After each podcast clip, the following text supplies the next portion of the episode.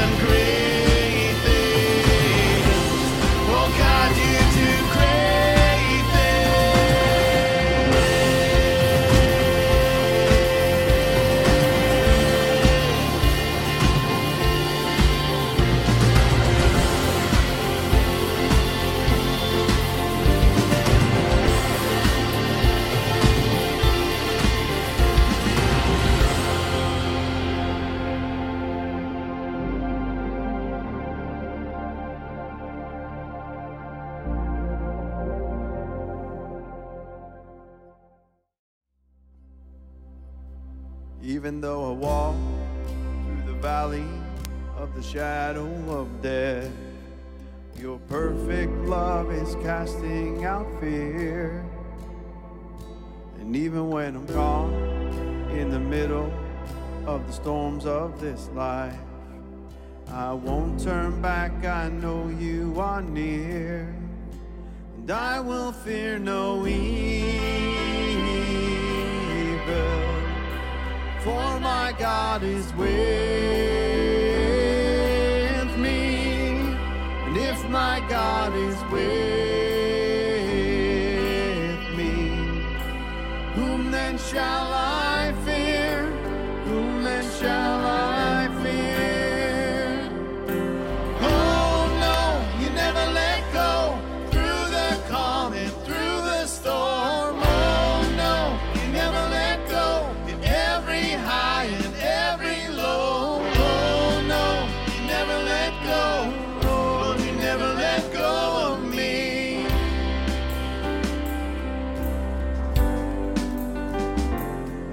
see a light that is coming for a heart that holds on. A glorious light beyond all compare. And there will be an end to these troubles, but until that day comes, we'll live to know you're here on the earth. And I will fear no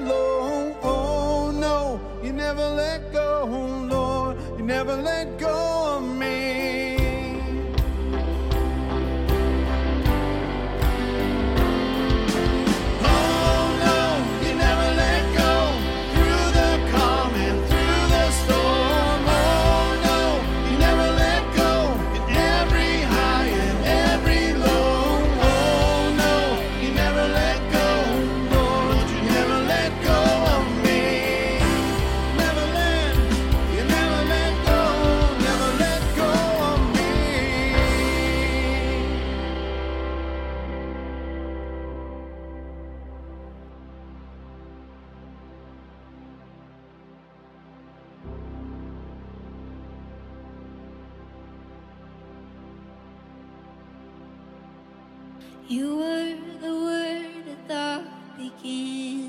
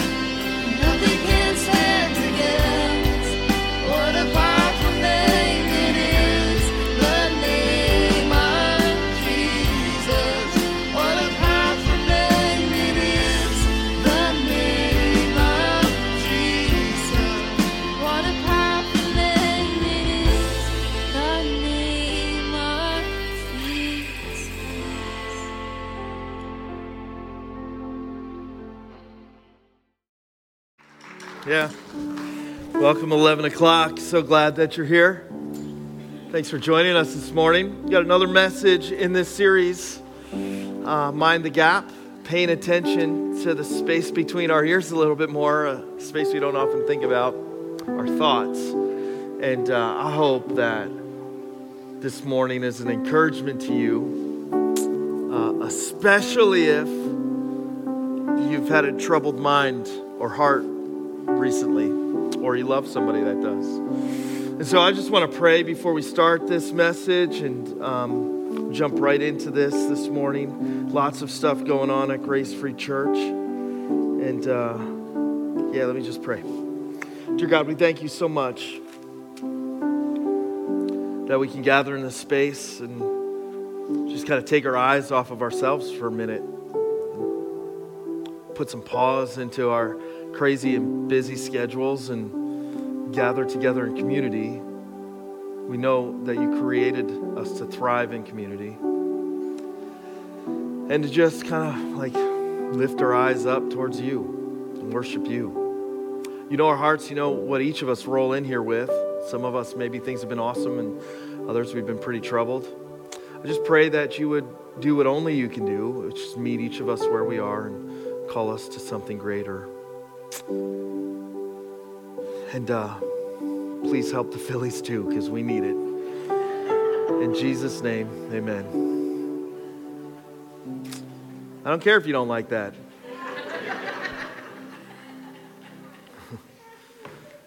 if you're a Houston fan or someone posing as a Houston fan, you can pray all you want. I'm just going to pray more. Man, we are into this series, Mind the Gap, paying attention to our thoughts, thinking about how we think. It's an area of our lives that can easily trip us up, and it's cause it's like the space that that provides the most potential for us to experience pain or to have prolonged pain. We don't pay attention to our thinking, yet scripture says a lot about it. And in this series, what we've been doing is like we've been kind of like stepping back from all of the to do stuff and all the what was done stuff to pay attention to that space between our ears and to ask, like, not what does Josh say about how we should think, because Josh struggles enough with how he should think. What does God kind of say about how we should think? What does he say about our minds? It's such a powerful part of our lives, it's such a driving force in our experience. Your thoughts are leading you somewhere. That's a scary thing. And so it's good for us to kind of step back and say, okay, if my thoughts are jacked up, what does God say about my thoughts? If my thoughts have not been good or healthy, what does God say about how I'm thinking? Is there a better path forward for that space between my ears? And uh, first week we talked about taking down strongholds, lies that we treat as if they are true, that have been reinforced by our enemy, by our past, by all sorts of things, and replacing those lies with truth. And we find so much truth in God's word that's helpful. Like if you're believing a lie that you are unlovable, well, God's truth that He loves you as you are so much, that His love is unconditional, man, that really helps. If you feel like you're believing a lie that I'm always going to be alone, never going to have somebody. I'm just always going to be alone. No, that, that truth from Scripture that God is close to the brokenhearted, that He won't leave you or forsake you, that's such an powerful thing. Week two, we talked about how you get stuck on what you stay on. What you're thinking on most is what you get stuck on. And this passage in Isaiah 26 is so incredible. It says, He, he gives perfect peace to those whose minds are stayed on Him. So we talked about how to stay our minds on God. Not, not on our circumstance, not get stuck in our circumstances, not get stuck in some faulty thinking. How can we pop out and keep our minds stayed on who God is? Who God is is so powerful. Do you know this God you believe in? Like, if you're struggling because somebody changed in life, they were there for you and then they weren't, they broke a promise. Man, it's so powerful to know that God is unchanging if you've been hurt or betrayed or suffering some injustice, it's so helpful to know that God's character is He is just. He sees it all, He carries it all. If you're just sunk by some guilt or shame from your past, Isn't it so encouraging to know that God is a merciful God, that He is patient with us? You see, God's character, man, it just is so good. And when we can focus in on who God is and learn about God and the character of God, ah, it's so good for our minds and our hearts. And it brings about peace. It can bring about perfect peace. And we talked about how uh, to have a guarded mind and um, experience the peace that surpasses understanding. And how often our minds drift towards the negative and we pick out the negative. And when you're living in the negative, when you're picking out the negative, Proverbs says that it's crushing your spirit. When you focus only on the negative in your kid, you're crushing your kid's spirit. Only the negative with your spouse, you're crushing their spirit and how we need to make a new list. The Bible says, whatever is good, whatever is pure, whatever is noble, whatever is holy, think about those things. Think about those things. Make a new list. What's the good God has been doing around you or in you that you haven't been paying attention to because you've been so focused on the negative? What's the good He has blessed you with from that person that has been frustrating you to no end for the last month? What's some good stuff? Make a new list and think about those things. Last week we talked about that there's no neutral space in life. There's no passive middle where you just get to sit and avoid conflict and avoid that difficult situation, avoid saying sorry, avoid taking responsibility. I wish that space existed. I'm trying to find it all the time. It's not there because what's happening is I'm either conforming or transforming, one of two paths.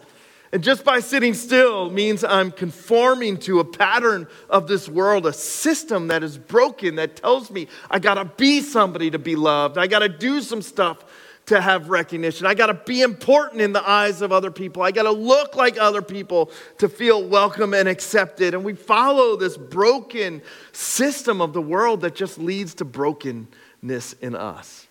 On the other hand, God wants to transform you by renewing your mind how you think. And today, we're talking about a troubled mind. I just want to read to you kind of like an, a little bit of an anchor passage in the story of Elijah. Elijah is a prophet of God during a very difficult time where the king of Israel, Ahab, and Jezebel have just like taken it way sideways. Everybody is worshiping these false gods, Baal and Asherah, and I don't have time to get into it all, but it's like a, it's twisted.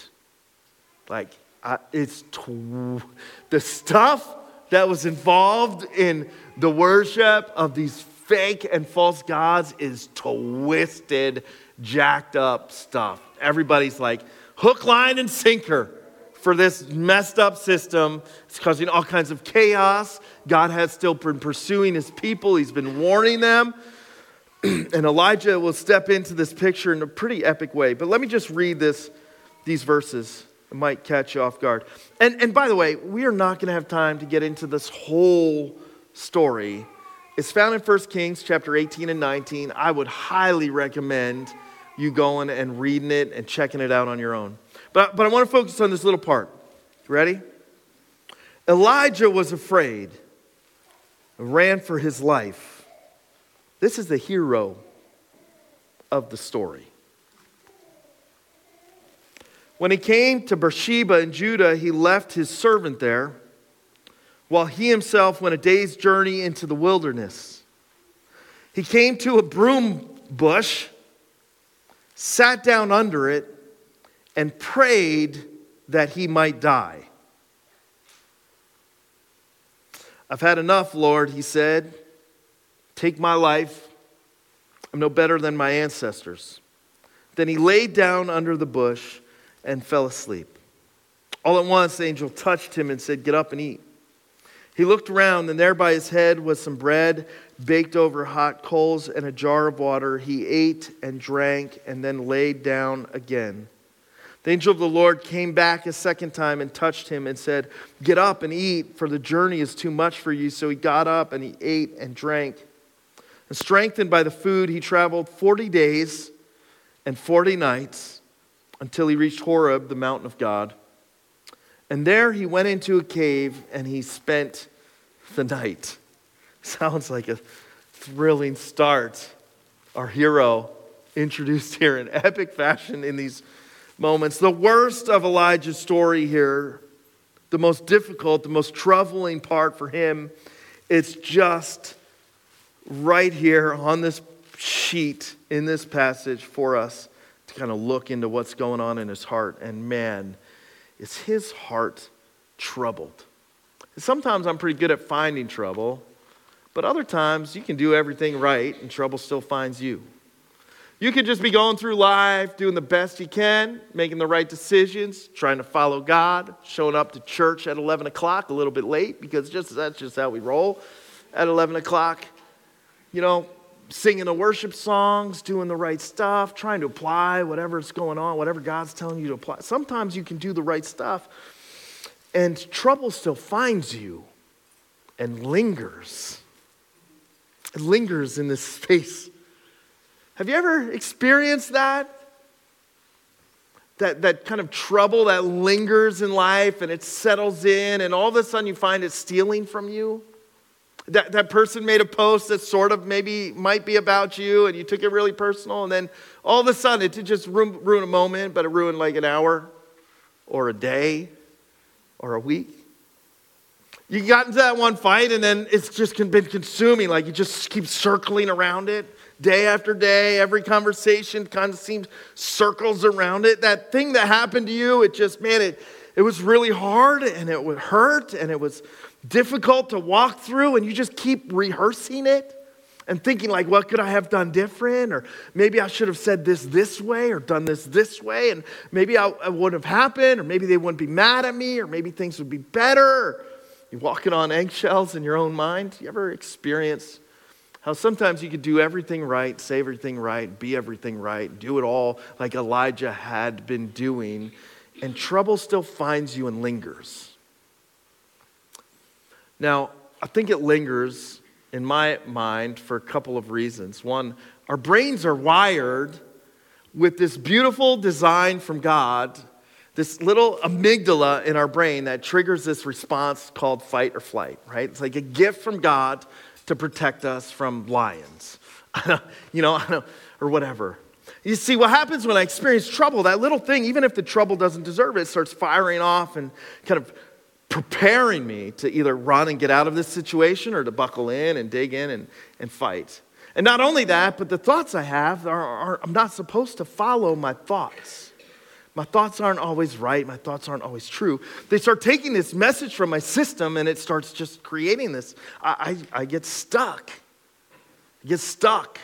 The trouble, it just doesn't come and go, it lingers.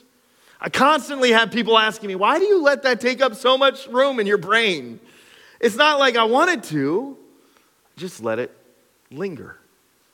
And what if there was like something better to do when our hearts and minds are troubled than just falling victim to the direction the trouble triggers in our thoughts.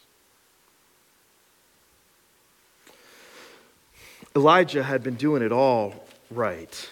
I mean, man.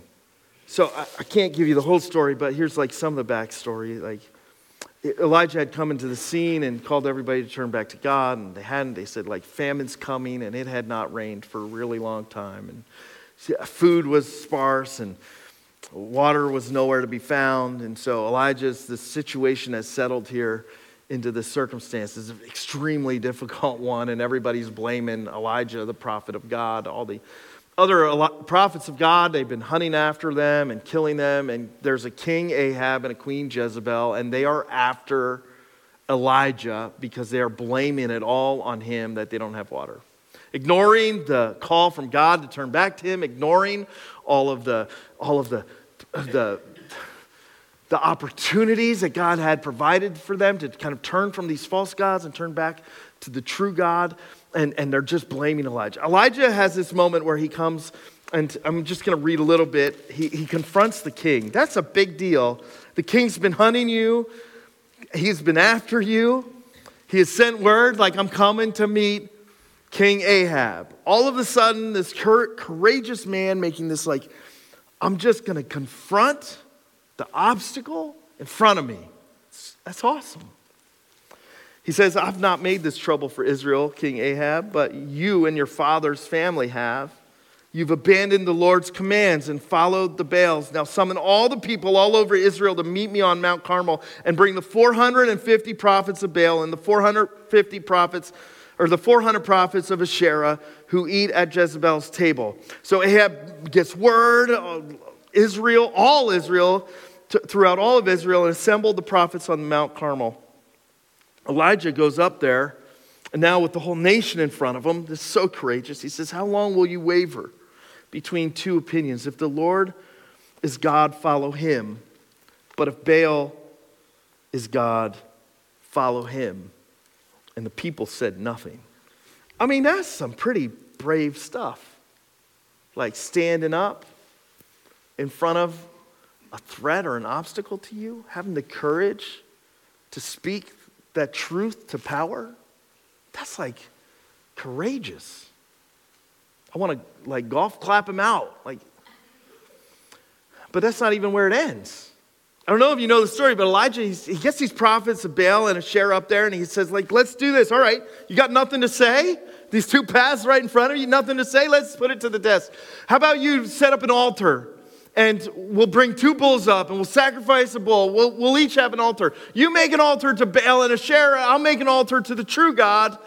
We'll see which altar, which one, which one is real. So he, he brings them up, and all 450 plus 400, they, they gather around this altar and they um, cut up this bull and they put this bull on this altar and they start dancing around. And Elijah had to be like a Philadelphia fan like he had to be, because he just starts taunting them like right away.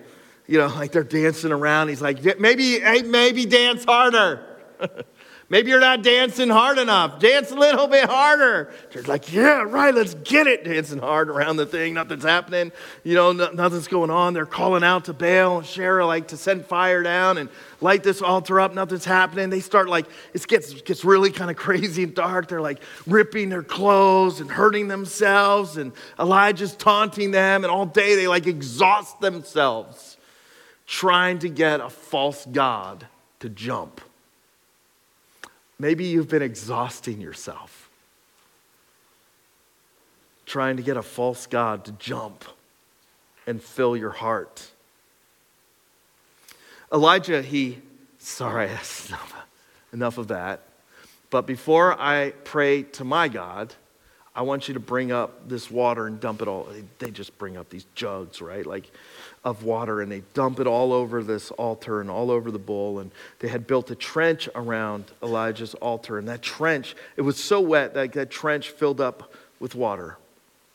Elijah prays this amazing prayer and like I'm just I'm making it so simplistic for time's sake. Like he, he prays this amazing prayer, and right there in front of Israel, in front of all the prophets, in front of King, God sends fire from heaven, consumes the bull.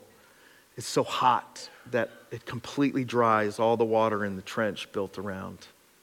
Like, man, how epic is that? He had the courage to stand and then in this crazy, like, place in front of everybody, he has his prayers, like, literally could not be answered in any more epic fashion right here in front of everybody. That would be an epic end, but that's not even where the story ends. Because he's like, hey, all right, everybody, this is the true God. That, that God's so empty and meaningless and nothing. You're following nothing. And by the way, round up all of the prophets, bring them all down there. And like, I don't know how to make this less than R rated. Like, they just slot, they just wipe them out. Like, all of the prophets, all of the teachers of these false gods that have been leading them, they just like, they're just obliterated from the planet. You got it? Like, epic win. Elijah goes up on the mountain. This is one chapter of the Bible. Elijah goes up on the mountain and he starts praying to God for rain. Prays a bunch of times, some significance in the numbers, but we don't have time for like that this morning. He's praying and then like sees a cloud far off. Tells Ahab, bro, like you better get your chariot ready because it's about to rain so hard, you're not going to make it home. And uh, this little cloud starts growing. They hadn't seen rain in forever. Growing, growing, growing, growing. It starts raining. Ahab's racing back to Jezreel, this little town where he's going, like, where's center of his kingdom. Jezebel, his wife, is there, right? Like, he's, he's heading back, and, and Elijah sprints past the horse chariot. Like, just. How epic of a story. Man, I mean, this is like the hero. It couldn't be any greater. He, he, he has this amazing moment where he has this courage to stand up in front of all these people. God answers his prayer right in front of him, lighting this altar on fire. He defeats all of his enemies in like one big moment and then out sprints a horse.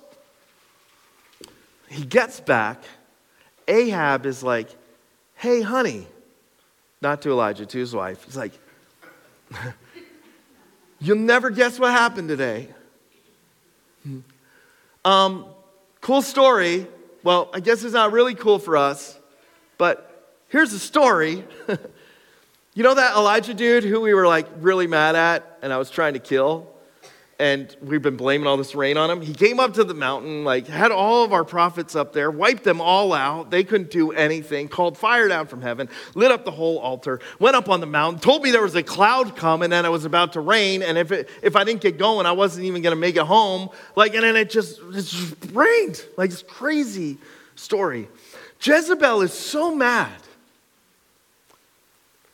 After all this, she says, May the, she sent a message to Elijah that says, May the gods deal with me, be it ever so severely, if by this time tomorrow I don't make your life like one of them.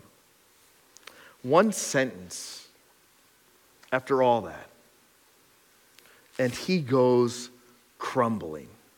Listen, I don't know if your life is mostly wins and some trauma, or mostly trauma and some wins.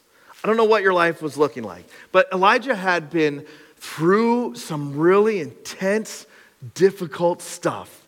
He had a lot of wins and he had a lot of drama, but right here in this moment, after all the victories, after everything incredible that he had just been a part of, instead of feeling so confident, when that next one line threat comes, he crumbles to pieces. Have you ever been in that space where you're like, I don't know why this is affecting me so much.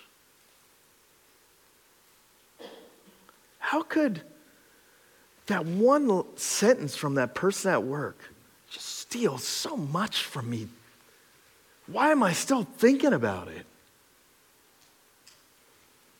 Why are my thoughts so focused on that one sentence and he goes crumbling and running?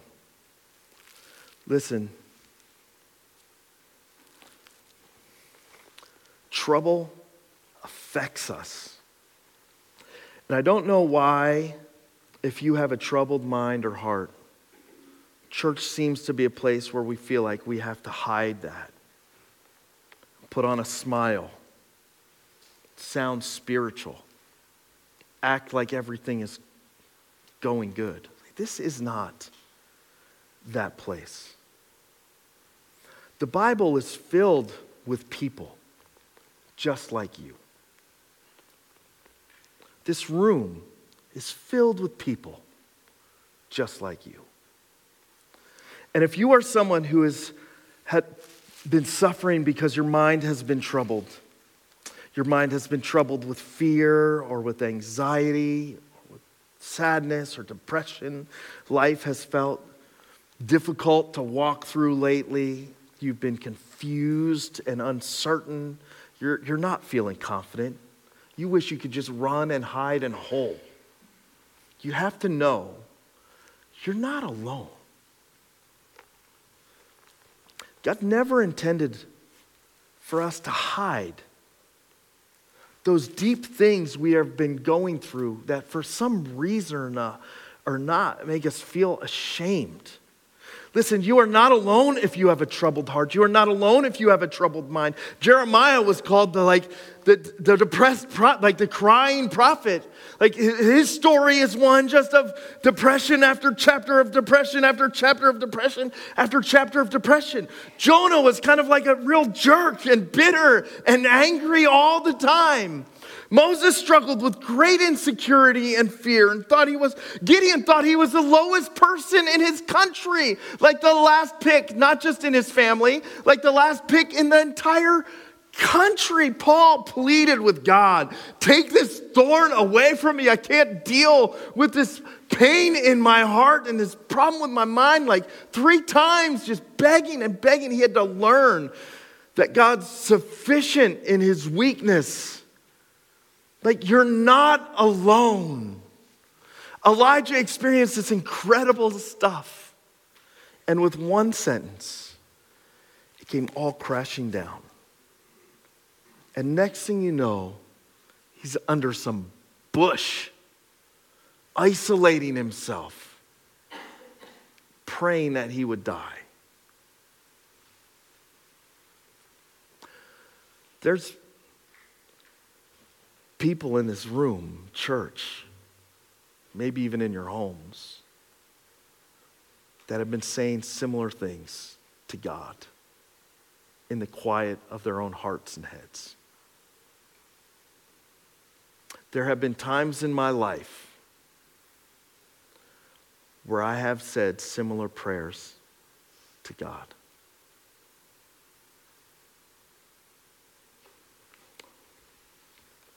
You don't have to pretend.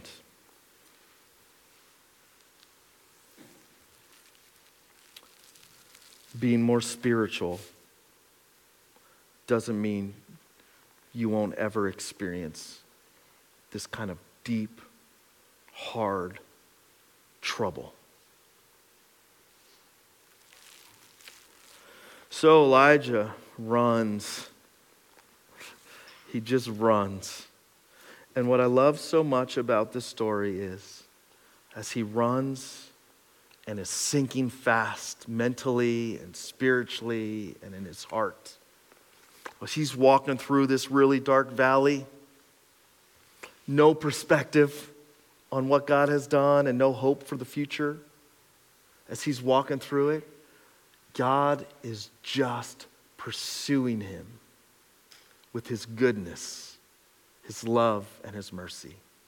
That's the end of Psalm 23, the most powerful psalm there is. You know that? Surely your goodness and mercy will follow me all the days of my life. Wherever you go, whatever you're walking through, whatever darkness you've been keeping secret from everybody around you, he is running after you and pursuing you, not with a lecture, not with a should have been more spiritual and you wouldn't have crumbled like this. If you only knew more Bible verses, this wouldn't be happening to you. If you only showed up to church more, you wouldn't deal with this kind of sadness. If you only got all these, not with that junk, with his goodness and his mercy. After he prays, like, just take my life, he lays down under a bush and fell, falls asleep. And all at once, the angel touches him and says, Get up and eat. He looks around, and there by his head was some bread and baked over hot coals and a, and a jar of water. And he ate and he drank and he laid down. Like God was just taking care of him. Every step of the way, takes another little nap. By the way, which is a super spiritual thing to do. And the angel wakes him up again and says, Listen, I know this is your, this journey, this trip you're on, running to Horeb, this trip you're on is too much for you. Eat and drink. Just, God cares so much. If you're in that darkness, if you're feeling troubled, if you're running from God, you can count on this. No matter how it feels or look or how hopeless it seems, God has been pursuing you with his goodness, with his love, with his mercy.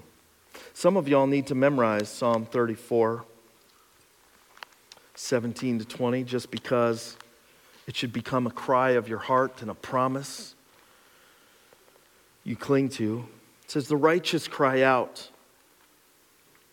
even righteous cry out.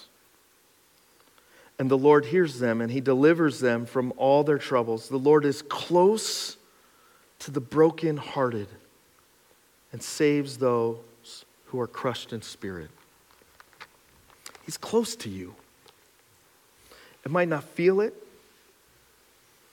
It might feel rather dark, but he is, he is pursuing you because he loves you and he is close to you. I got just a couple of things if you're that I pulled from this passage that if you're if you're dealing with trouble, I want I want to offer you some practical help. So here's just a couple of things to wrap this real fast. If you're if you're troubled or you know somebody's troubled, maybe this will help. Like first, stop isolating yourselves.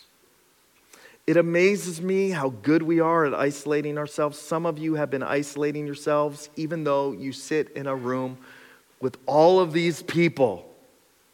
You just won't let anybody really in, won't let anybody really see what you're going through. Isn't it crazy that the first big mistake Elijah made as he was running in the wrong direction It was to leave his servant behind? He just is, I'm, I'm, I can't be around, I can't let anybody see this part of me. I can't let anybody hear this part. I just gotta do it on my own. I gotta be by myself. No, you don't. That's not how you were created to live. In Genesis, the very beginning, God said it's not good for man to be alone. Corinthians fill the passage about how we are one part in a body made to function together. You need people. If you're troubled, you don't have to pretend. You don't have to take on shame or guilt or feel like you're broken. Don't isolate yourself. You got to find somebody who you trust, that you love, to let into the dark spaces of your mind and your heart. You can trust some people. You can open up and find maybe that you're not so different. Maybe that there are people that'll walk alongside you without judging you. Maybe there are, is somebody you can call and talk to about anything. And if you don't have any of those people in your regular circle, we'll be those people. And we'll be your circle. Don't isolate yourself. Number two, focus on just taking care of yourself physically to start. God's design is beautiful. It's all connected, man, right? And like when I'm depressed or sad, I just want to sleep and not eat. Or I want to not sleep and eat everything. You with me? Anybody with me out there? I can do both like a champ. I'll sleep all day and not touch a thing to eat, and I'll also eat all the ice cream in the store and never sleep. Like, I don't know why I got to pick one extreme or the other. Like, isn't it so cool that God just comes alongside Elijah and feeds him? Like, that's why we like, we'll show up with, with casseroles. By the way, church casseroles almost always, to a T, have cream of mushroom soup somewhere in it. Why is that a thing in church? Why do we got to put cream of mushroom soup in every church casserole there is? Like taking, God just, that was free. God just meets him, gives him nap time, and lets him, t- feeds him. Like, I find myself over and over saying when I'm talking to people that are really struggling, like, before we talk about the God thing, are you sleeping? Did you get some sleep? What did you eat today? Like God just meets Elijah, he takes care of his physical needs. And give yourself some time and space. It's okay to not be okay. You don't got to fix it all right now. There's no like magic wand that's going to make it all better. No Bible verse said if you just memorize this one Bible verse, you're never going to have trouble. Jesus said you're going to have trouble. That's one of the Bible verses. Give yourself some time, space, and grace. 40 days. It's a long walk in the wrong direction. 40 days before God ever spoke to him and gave him something to do besides eat and rest. 40 days before any kind of spiritual instruction came. 40 days before any kind of direction for his circumstances. Give yourself some time space and grace. Elijah wasn't doing much for 40 days except walking. But maybe that's all he needed to do. Maybe that's such an intense experience, such trauma stacked on top of it, like such an incredibly crazy ride his last couple years had been. He just needed some time and space to let God heal him. I, get, I tell people that are coming to church, I always want to know, like, what should we do? Uh, It's great to get involved. It's a really good way to not isolate yourself because you all know you come in here and leave and talk to two people, but you didn't really talk to two people, right? Like, hey, how's church? Songs were good, sermon stunk. That's not like really talking to two people, right? Like, I tell people, like, it's good if you're isolated to, to join a group. Sunday morning's not enough. Serve. You're going to find great joy and healing in serving. But sometimes, you just, if you've been beat up, you just need to come and sit in the right space and not do anything. Just be loved on a little, cared for a little. There's such power in that. Fourth and fifth, I think Elijah does this pretty good. Be still and know that he is God. Psalm 46:10 and let him fight your battles. Exodus 14 14. Psalm 16:8. I don't have time to read those verses, but if you jot them down, they'll make a great read later. Be still and know. You see, what happens here at the end of it is Elijah crawls up into this cave and uh, spends the night, and the next morning, the word of the Lord comes to him. God speaks to him and says, What are you doing here, Elijah? Not until now, 40 days. What are you doing here? He replies, I've been very zealous for the Lord God Almighty.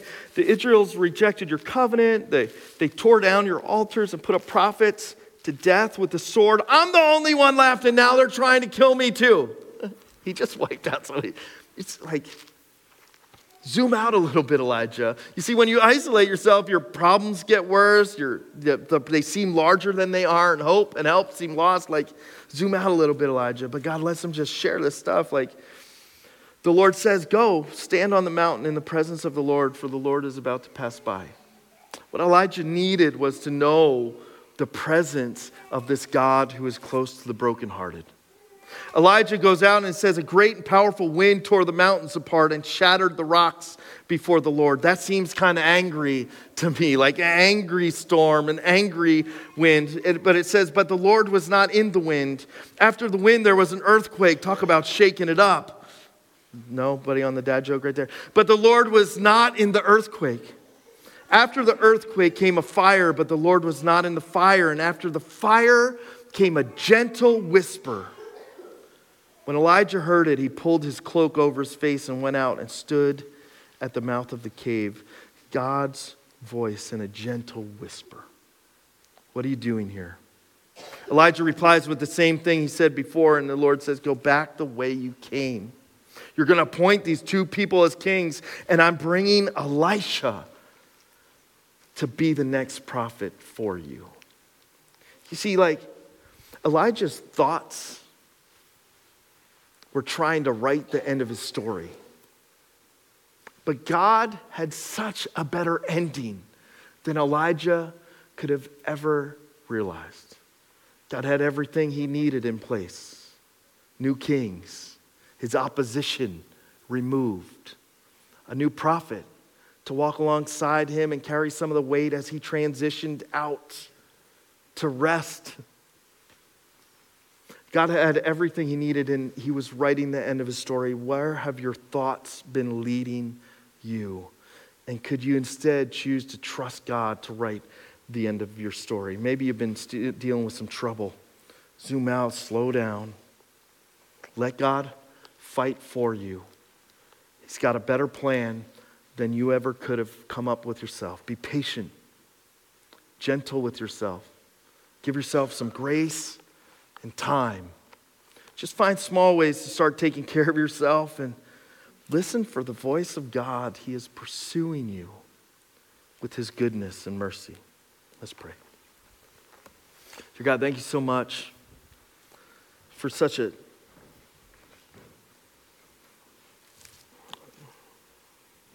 amazing story of Elijah. Thank you so much that you didn't scrub scripture to look prettier than real life.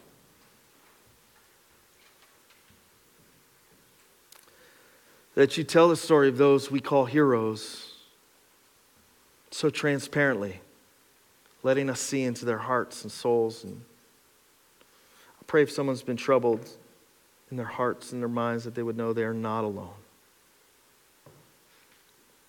So many of us have walked through or are walking through those same kind of things. And that even more importantly, that your presence walks with us. Thank you for Jesus, the blood he shed to make us new, the empty tomb sealing our hope. We ask all this in his name. Amen. Good morning, Grace family and friends. We are so glad you have joined us to worship at our online campus. I want to take a moment and talk a bit about why we as a church encourage giving. Did you know that giving is considered an act of worship? It's true. Paul addressed the Philippian church on this very thing.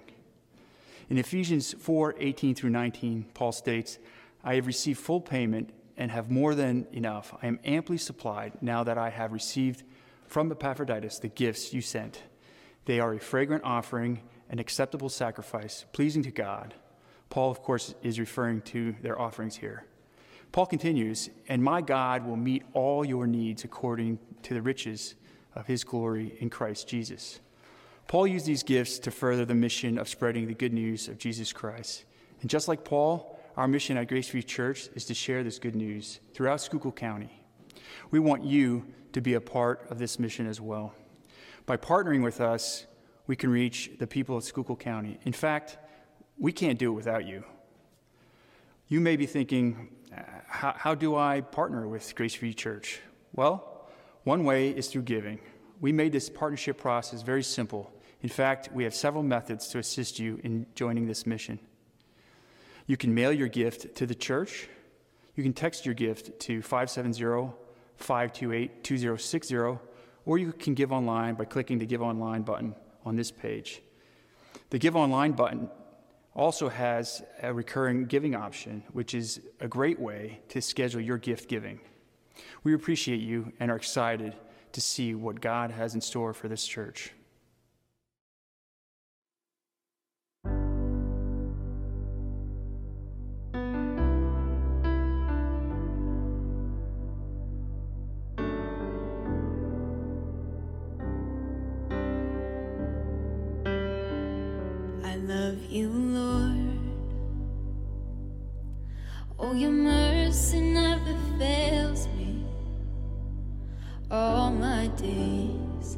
I've been held in your hands. From the moment that I wake up until I lay my head, I will sing of the goodness of God.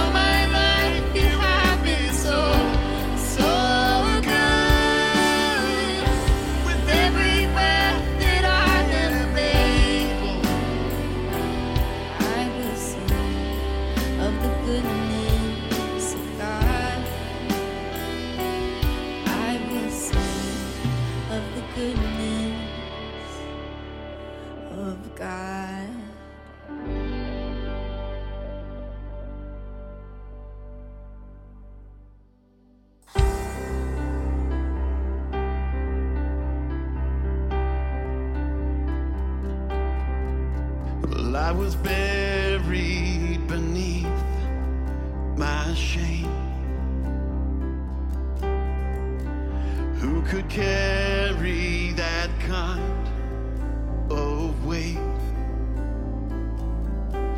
It was my doom. Yeah! Till I met you. Well, I was breathing.